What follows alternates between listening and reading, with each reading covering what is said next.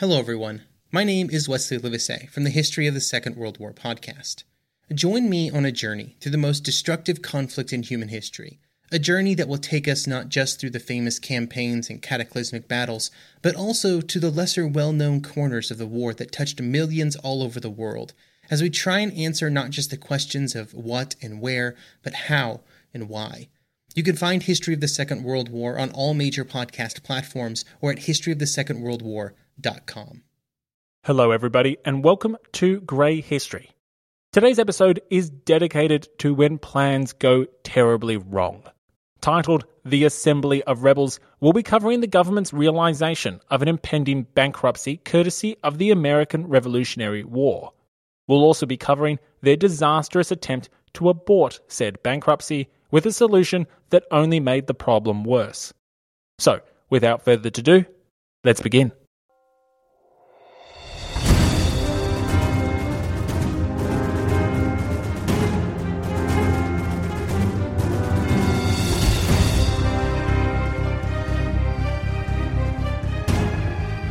Welcome to Grey History. Episode 5 The Assembly of Rebels.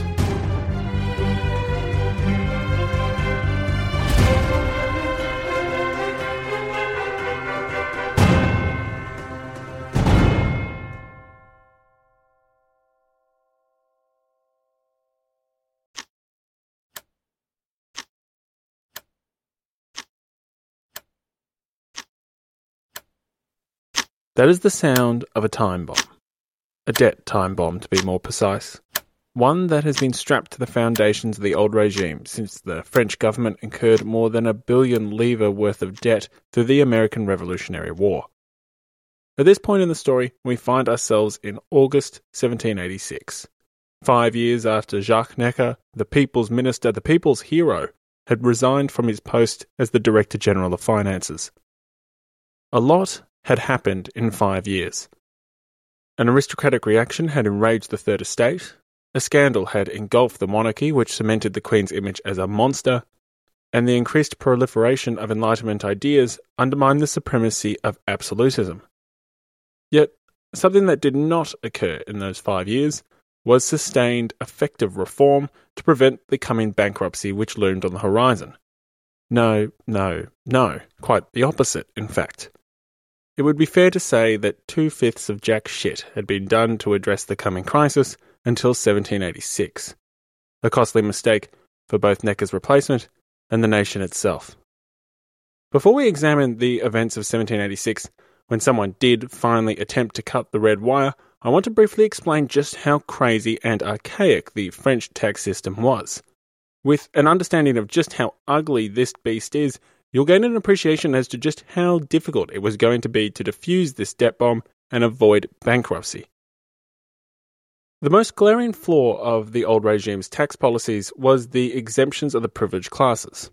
It's simply not true to say that the first and second estates didn't pay any taxes. They most certainly did. But considering their wealth, their percentage of land ownership, their business interests, it's reasonable to say that they were hardly paying their fair share of tax. Or at least how you and I think of it today. If you think that the top 1% today isn't paying enough tax, well, at least they're meant to be paying something.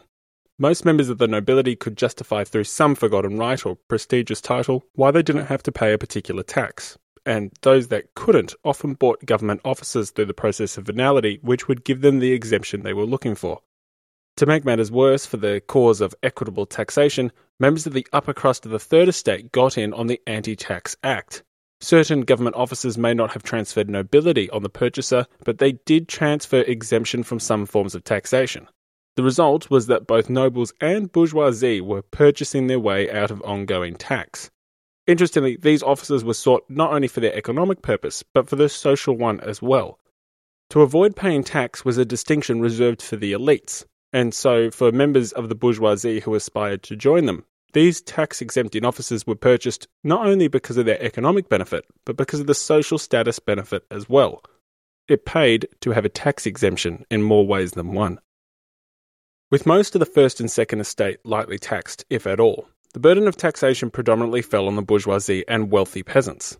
What about the poorer city workers and normal peasants, you ask? Well, sure, they paid tax, but they escaped the majority of the burden through a very clever ploy.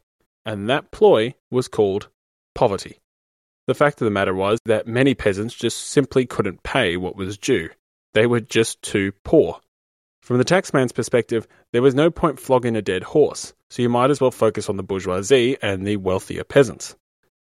Now, to say that the tax system of the old regime was comprised of four broad groups of taxes is a bit of a stretch on my behalf. Firstly, because it implies the old regime had a taxation system. It's perhaps more accurate to suggest that the old regime had a series of taxation policies that were created at various points in time. As a result, these tax policies often had little coordination between them. The phrase tax system is frankly too generous a term for a cluster of policies which are anything but systematic in nature. The policies were about as systematic as a street map of Rome. More importantly, however, trying to simplify everything into four broad groups of taxation types also involves a bit of a simplification, but in interest of both time and my sanity, that's probably the best way to approach it. Thus, the taxes of the old regime can be grouped as follows farmed taxes, direct taxes, religious taxes, and feudal dues. Let's start with the certified organic taxes first the farmed taxes. France, at this point in time, had many taxes that were farmed by a group of individuals known as the farmer generals. The farmer generals were contractors who bid for the right to collect a number of indirect taxes every six years. They paid the monarchy a fixed sum and they got to keep the difference between what they actually raised and what they had agreed to pay the king. Unsurprisingly, these individuals were very rich, very hated, and very dead by the time the common person was controlling the guillotine in a few years' time. The system was like that in ancient Rome, and like the Roman tax collectors, they were very good at their job. In fact, that's part of the reason why they were hated so much.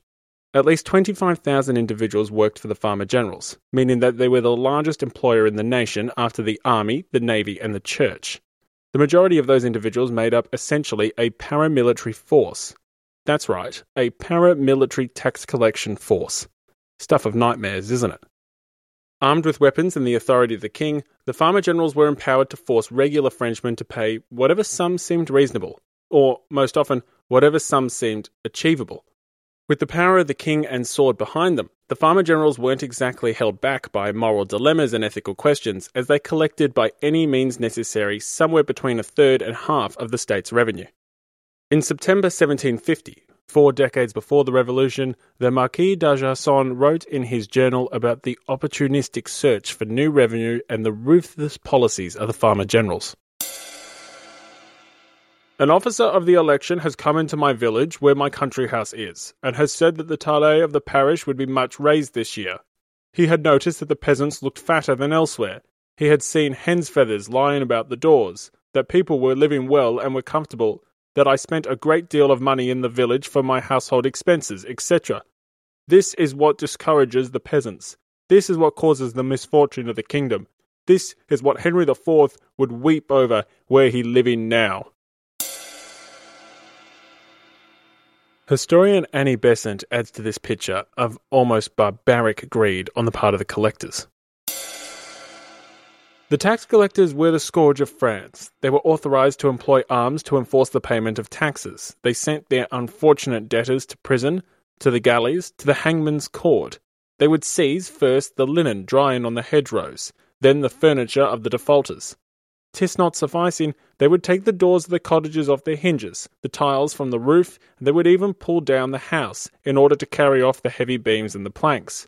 Now quoting a primary source, I have known poor people sell their beds and lie upon straw, sell their pots, kettles, and all their necessary household goods to content the unmerciful collectors of the king's taxes. It's easy to see why so many former employees of the Farmer General, viewed as bloodsuckers by the public, would pay a visit to the guillotine in a few years' time.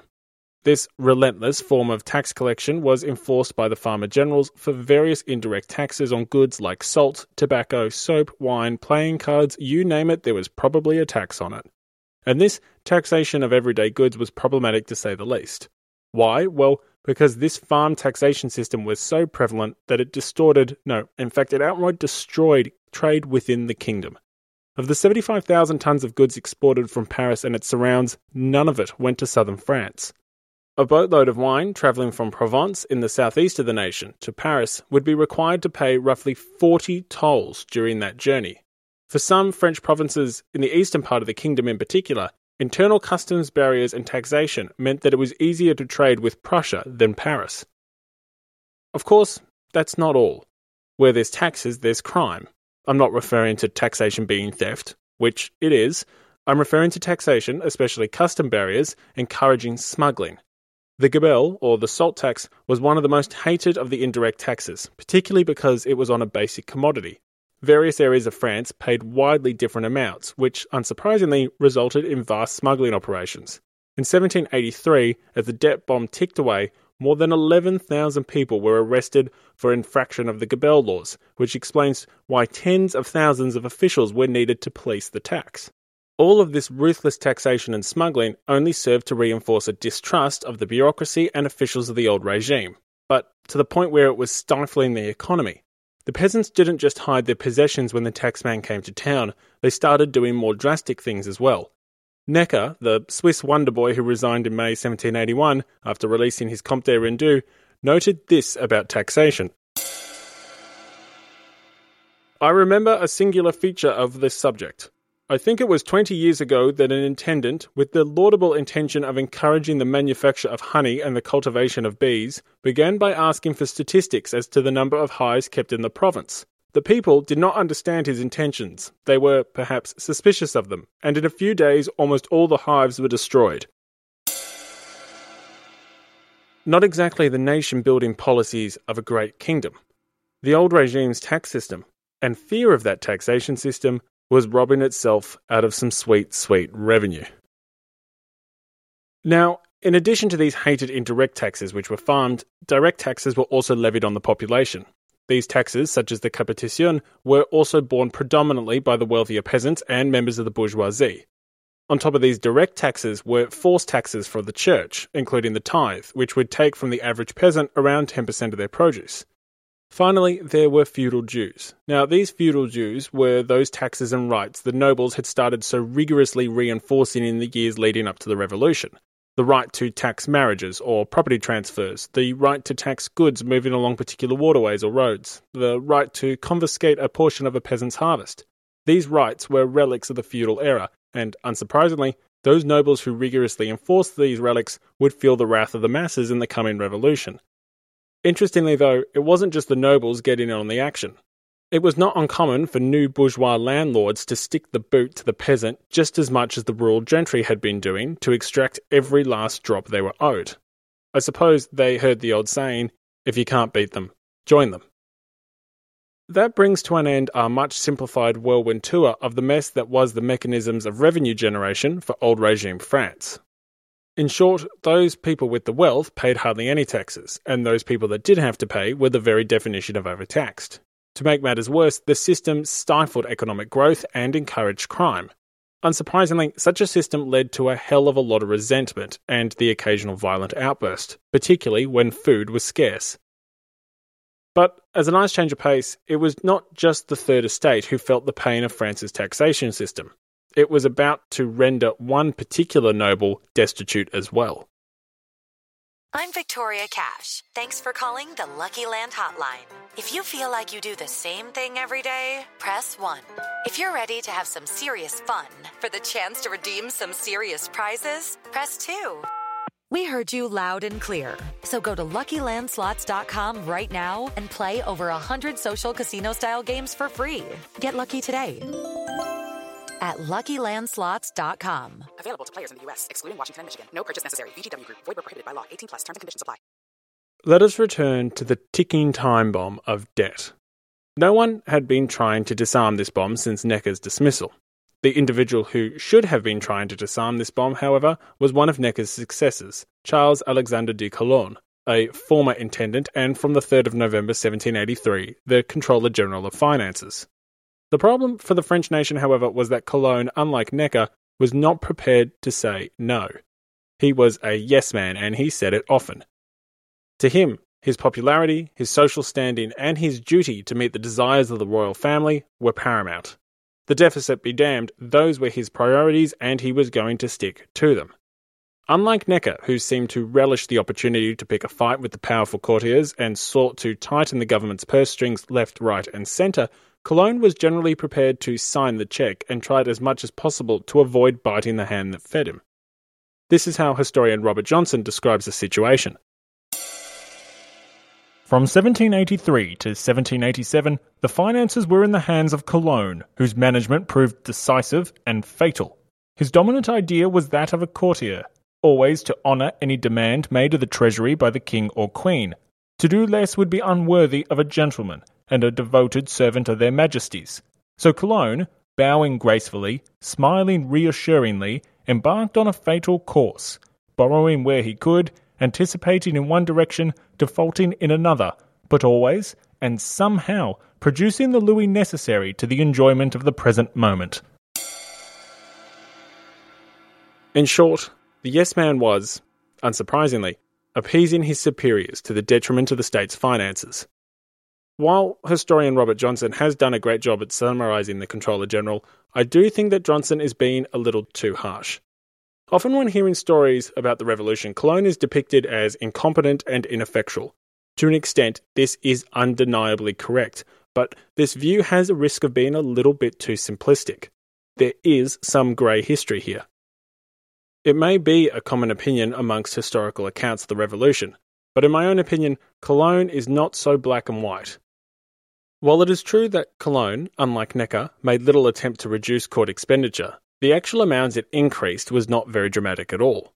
During Calonne's tenure, royal expenditure usually hovered around 6 to 7% of the budget, which, interestingly enough, was the same proportion during Necker's time in office. The actual dollar value, sure, that had increased, but not the proportion of expenditure itself. Remember that one of the criticisms of Wonderboy Necker was that for all the friction his penny pinching created, it saved very little state revenue. Furthermore, the British budget at this time spent almost double the proportion on its monarchy, which is even more meaningful when you consider that the British were far more taxed than the French. Perhaps we can cut Calonne's check writing some slack, given the expenses of the British counterparts. But these discussions around royal expenditure, for which Calonne is so often lampooned for facilitating, kind of miss the bigger picture. The real cause for the continually deteriorating budget was not royal expenditure at all, it was the military. During the American Revolutionary War, France had to borrow a large amount of money because it was attempting to sustain both a continental army and a transcontinental navy simultaneously. After the conflict, members of the French cabinet argued that to exploit the gains from their labour, which weren't as forthcoming as first thought, a large military was required. This was particularly the case if opportunities arose in India to re establish a firm French presence on the subcontinent. The result was that peace was not dramatically cheaper than war, and thus, for poor Calonne, he could hardly make any serious dents in the debt even if he wanted to. Many depict him as an incompetent bureaucrat, one that reminds them of an incompetent buffoon. The truth is is that a competent bureaucrat may not have done much better against a French government inclined to protect its largest expenditures. One final note about Calonne's tenure before we explore his attempt in addressing the looming bankruptcy. At the start of his tenure, Calonne was perceived to be wise, intelligent, and a good fit as Controller General, a man who could help get France back onto the pathway of fiscal stability. Not that anyone really understood just how bad the mess was, partly because Necker's Compte Rendu had cooked the books and covered it all up, and partly because the government didn't want to advertise just how bad a position they were in, in fearing of spooking their creditors and having their funding sources dry up. Calonne tried his hand at modernising some aspects of the economic system, including reducing internal trade barriers, introducing trade agreements with other nations, and reforming the monetary system. The problem for Calonne, however, was that these reforms, although well intentioned, were not well executed. His public image deteriorated as a result. And ineptitude wasn't the only buzzword starting to form around the minister. Corruption was another. Shady land deals and a taste for expensive items tarnished Calonne's image as a trustworthy, capable controller of finances. Furthermore, his attempts to reinforce censorship on the underground press made him an enemy of the ever vocal publishers, and the diamond necklace affair tarnished the image of leading ministers in the government while it tarnished the Queen at the same time. The result of all of this was that when Calonne finally confronts the ticking time bomb, when he finally attempts to cut the red wire, when he finally attempts to do something about the looming debt crisis, he was viewed by many in the public as a spineless minister, intent on allowing the court to continue their lavish ways at the expense of the people. Additionally, he was perceived as incompetent or outright corrupt, having implemented reforms that were burdens for the common folk while his business interests often benefited from them. Put simply, Calonne was not a very popular minister, which is interesting because he's about to try to enlist public opinion for the aversion of bankruptcy. Needless to say, things didn't go to plan. Towards the end of 1786, Calonne realised that his policies of keeping everyone happy with little money showers wasn't really working. Well, it may have been working from a popularity sense, but it wasn't working from a prevent a bankruptcy sense. The Controller General was facing a fiscal crisis, and he didn't have any way he could rectify the situation with any certainty. There were two obvious paths Calonne could take, and both looked pretty darn bleak.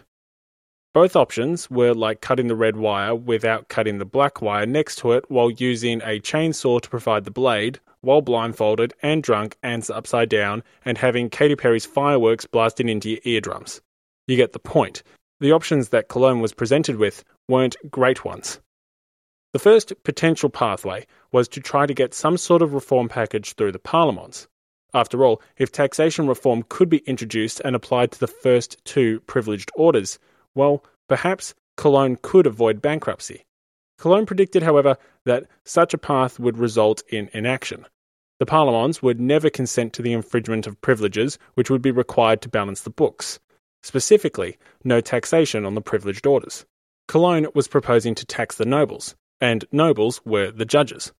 This view was reinforced by the fact that the Parlement had historically relished the opportunity to empower themselves at the expense of the monarchy and tear strips of the monarchy as they did so. Worse still, the Parlements, no doubt casting themselves as the champion of the people as they had often done so before, would call on the government to choose pathway number two. So, what was the second obvious choice that Calonne clearly didn't want to take? That other option was to call the Estates General.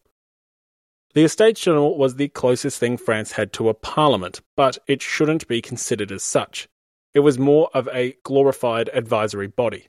The body comprised of representatives from all three estates, but representatives sat and voted as three separate entities based on the estate, you can think of it as like a parliament with three chambers, and a majority in two of the estates were required for the Estates General to pass a motion. In other words, the representatives would vote amongst themselves for each estate, and then each estate would get a single vote. With each estate having one vote, the first and second estates would generally vote together during any controversial debate, in particular, outvoting the third estate two to one. But while option 2 might sound harmless, there was a problem with selecting it. The Estates General hadn't met since 1614, more than 170 years before Calonne was trying to figure out this problem. More than 60,000 days, more than 1.5 million hours. Why such a long time? Well, this was meant to be the age of absolute monarchy. Louis XIV and Louis XV had no intention of having their divine rights of absolute monarchs being infringed by an upstart, unholy body of individuals who had not been divinely appointed to run the kingdom. These strong willed kings simply forced their will upon the parlements of previous centuries. In 1786, however, the world was a much different place compared to what it had been when the last estates were called in 1614. The world was immersed with Enlightenment ideas and an American republic to embody them. Thus, summoning an Estates General would have been seen as an agreement to constitutional government and prelude to a Declaration of Rights, or worse still, a constitution. Once summoned, the government believed that the Estates General wouldn't go away for another 170 years. Calling an Estates General was viewed as opening the Pandora's constitutional government box.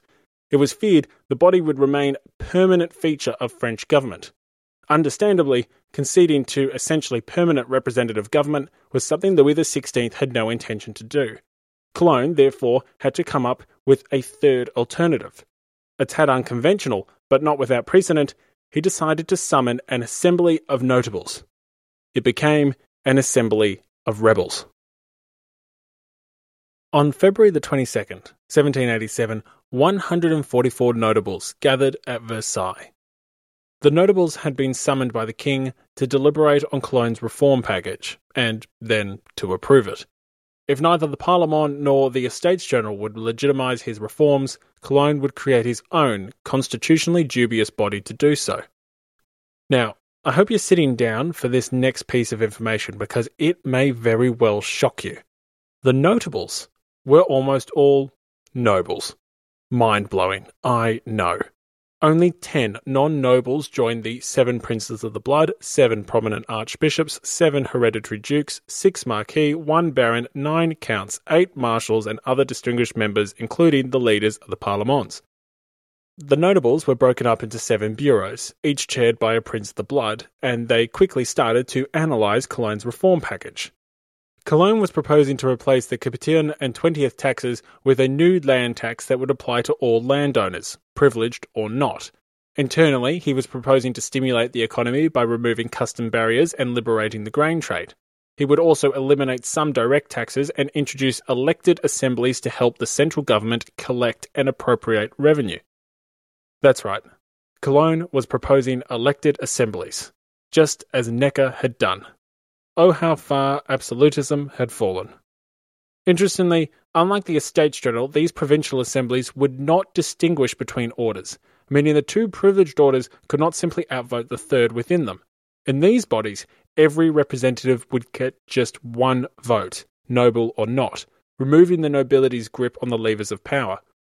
The package also included reforms to the gabelle and to the corvée, two of France's most hated taxes. But the privileged orders, those subject to the new land tax, would still be exempt from the taille and the new corvée, which would be paid in money instead of labour.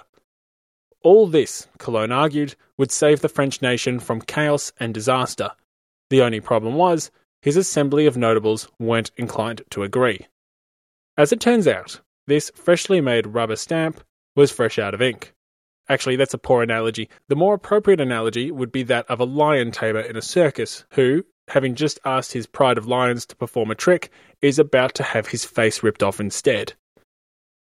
The first problem Calonne ran into was the fact that not every notable actually believed something needed to be done. A great outcome for a minister, considering he would not only have to convince the notables to adopt his controversial solution, but he would also need to convince them that there was a problem to solve in the first place. What caused this skepticism on the part of the notables was Jacques Necker, Back in 1781, Swiss wonder boy Jacques Necker had released the Compte Rendu, and that much praised document recorded a budget surplus of some 10 million livres. Given that surplus, some notables wondered just how France now found itself, apparently, on the verge of bankruptcy. The fact that this surplus was fictitious was not comprehensible to some.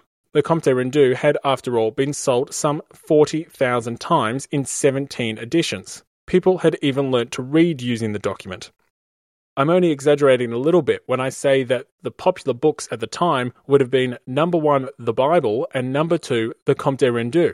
So when Calonne called Necker, one of the most respected men in France, a liar, and then refused to open the government's books to prove it, Calonne's credibility, already muddled in the court of public opinion, was tarnished further.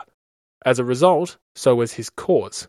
Bogged down in debate around the likelihood of bankruptcy, the urgency for reform lessened, the momentum waned, the wheels were falling off the car before it had even driven off the lot. Two weeks passed, and inaction was the only tangible achievement of the Assembly of Notables. In an attempt to regain the initiative and subdue the increasingly hostile Assembly, Calonne decided to go all out. Warning of the consequences of bankruptcy, the Controller General proclaimed on March 2, 1787, the chief thing is not to delay the resolution which must bring an end to the disproportion between the receipts of state and its needful expenditure. To delay this revolution is to risk losing everything, to endanger the safety of the state. Now, in owning what can be considered A. ironic and B. completely wrong, the Archbishop of Toulouse responded, Oh, come, the danger is not so great. That response comes from a man who is going to become essentially the leader of the opposition, particularly as the notables become more and more rowdy. The Archbishop, Etienne Charles de Loménie de Brienne, couldn't have been more wrong. As the days continued, the complaints of the notables began to pile up. One by one, the notables became more obstructionist, more vocal, more dangerous to a monarchy that had invited the public to watch a body which, instead of submitting to the will of the king, was openly questioning him. On the 16th of March, nearly four weeks since commencing deliberations, the Third Bureau, chaired by the Duke of Orleans, submitted this formal protest. The Bureau, presided over by His Grace the Duke of Orleans, considered that it owed the King and the nation an accounting of its true feelings, and considered that it needed to explain the disparity between the principles on which its judgments were based and those embodied in the memoranda it received. The Bureau acknowledges that its principles are contrary to those in the memorandum on the establishment of provincial assemblies, which it considers unconstitutional and lacking the powers necessary to render them useful, they also disagreed about the tax in kind known as the land tax, which it considered to be vague, disproportionate, and extravagant, as well as the reimbursement of the clergy's debts, which it considered to be contrary to the principles of property. The Bureau believes itself obliged to also state that it did not deliberate on any monetary tax, either already collected or to be collected, either already established or to be established, and either under the name of the twentieths or any other name. Prior to any deliberation on these subjects, the Bureau first desires to have access to the revenue and expenditure accounts, the plans and projects announced by the Controller General, and the means of saving that His Majesty proposes to relieve the burden on his people. That's a very long way of saying no. And that very long way of saying no was being replicated by the other working groups of the Assembly. They had no intention of playing ball. Irrelevant of which historian you read, they all point to how vocally obstructionist the assembly becomes. What they don't do, however, is agree on why the assembly became obstructionist. Their motives aren't black and white, it's an aspect of grey history. Historian Simon Schama argues in his book Citizens that the notables did not rally against Calonne's plans to protect their own privileged interests, but rather simply because they disagreed that the plans proposed were the best way to go about their intended consequences. Some bureaus suggested that the land tax could be extended to forms of property not originally proposed, including urban land. Other bureaus called for lowering taxes on the most downtrodden, while some suggested that taxing gross produce was ill advised and that net produce should be taxed instead. Schama states where disagreement occurred, it was not because Calonne had shocked the notables with his announcement of a new fiscal and political world. It was either because he had not gone far enough or because they disliked the operational methods built into the program. The debates over the land tax do not at all suggest a group of rich landowners, for that is indeed what they were, digging in their heels at the threatened onslaught of their privileges. Schama's opinion that the notables were merely interested in the best outcome for France and they were not protecting their own privileges is fundamentally at odds with the view of other historians. After all, it makes sense to suggest that a privileged body tasked with removing their own privileges would deliberately fail to do just that. How often do we see politicians today vote to cut back their own salaries? Not very often. That the notables were rebelling against their creator for reasons of self interest is the opinion of historian Francois Mignet. The notables, chosen by the government from the higher classes, formed a ministerial assembly which had neither a proper existence nor a commission. It was, indeed, to avoid the parlements and the States General, and Calonne addressed himself to a more subordinate assembly, hoping to find it more docile. But, composed of privileged persons, it was little disposed to make sacrifice. Historian Gaetano Salvemini shares this view. The notables opposed Calonne for reasons differing from those that prompted the bourgeoisie to protest. The bourgeoisie wanted an end to privilege and financial chaos, and saw in Calonne a representative of the old regime. The notables resisted him because his reforms threatened their own privileges. Salvemini highlights something important in that quote the bourgeoisie. Because while all this was going on, while the Assembly of Notables was converting into an assembly of rebels, the public had been watching. You wouldn't need to commission any public polling to know which side they were rooting for. The Third Estate was firmly backing the rebellious Notables. Yes, that's right. The third estate was backing the team who was preventing equitable taxation and provincial assemblies. While initially receptive to the idea of an assembly of notables, Calonne's public image as a corrupt, spineless trickster had ensured that the public popularity of the assembly was muted and eventually waned. The public viewed the assembly as a means to avoid summoning an estates general, which, of course, was exactly what it was. For this reason, as the notables resisted Calonne, they were urged on by the press and by the Third Estate. In an unusual twist, it was not long before both groups started calling for the Estates General. Unusual because you might ask yourself, what could possibly drive two social groups with conflicting agendas to call for the same solution? Well, the privileged classes felt that the Estates General could protect their privileges, and the two privileged orders could outvote the third two to one. Meanwhile, the bourgeoisie felt that only men of competence could fix the deteriorating situation, men that would be elevated once the Estates General was summoned. Two very different agendas, one solution the Estates General. It is noteworthy, however, that some members of the notables were calling for the Estates General not because they sought to protect their privileges, but because they sought to enact constitutional government. Historian Bertha Gardiner remarks about the inclination of some of the notables. The majority were against the reforms proposed, while the few who approved them were determined that they should be made by an assembly representative of the nation. The result was that far from being a viable third option for the government to avoid both the Parlements and an Estates General, the Assembly of Notables had only served to make option two all the more difficult to avoid.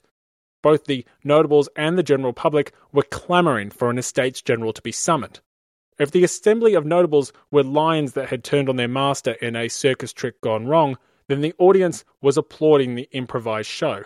As the weeks passed, as the notables became more entrenched and more hostile to the government's plans, and especially to the man who personified them, Calonne, it became clear to the monarchy itself that these reforms were not going to be agreed upon.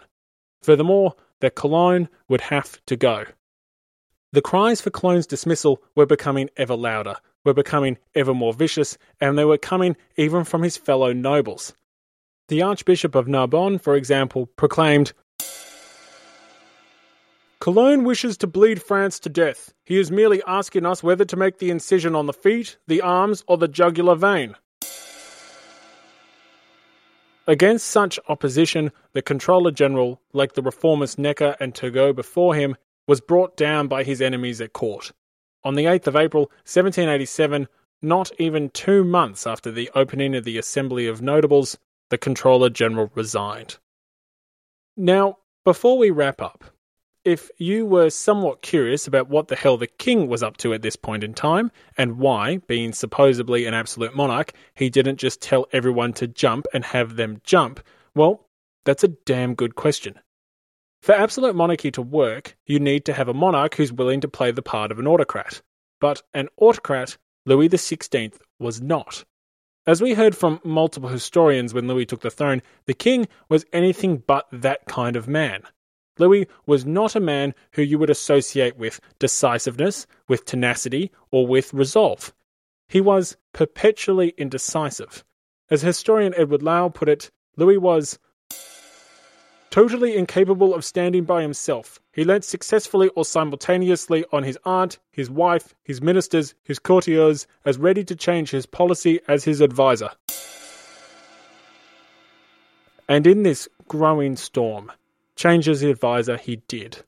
As Calonne's enemies lined up to tell the king that changing his minister was the best course of action, Louis listened.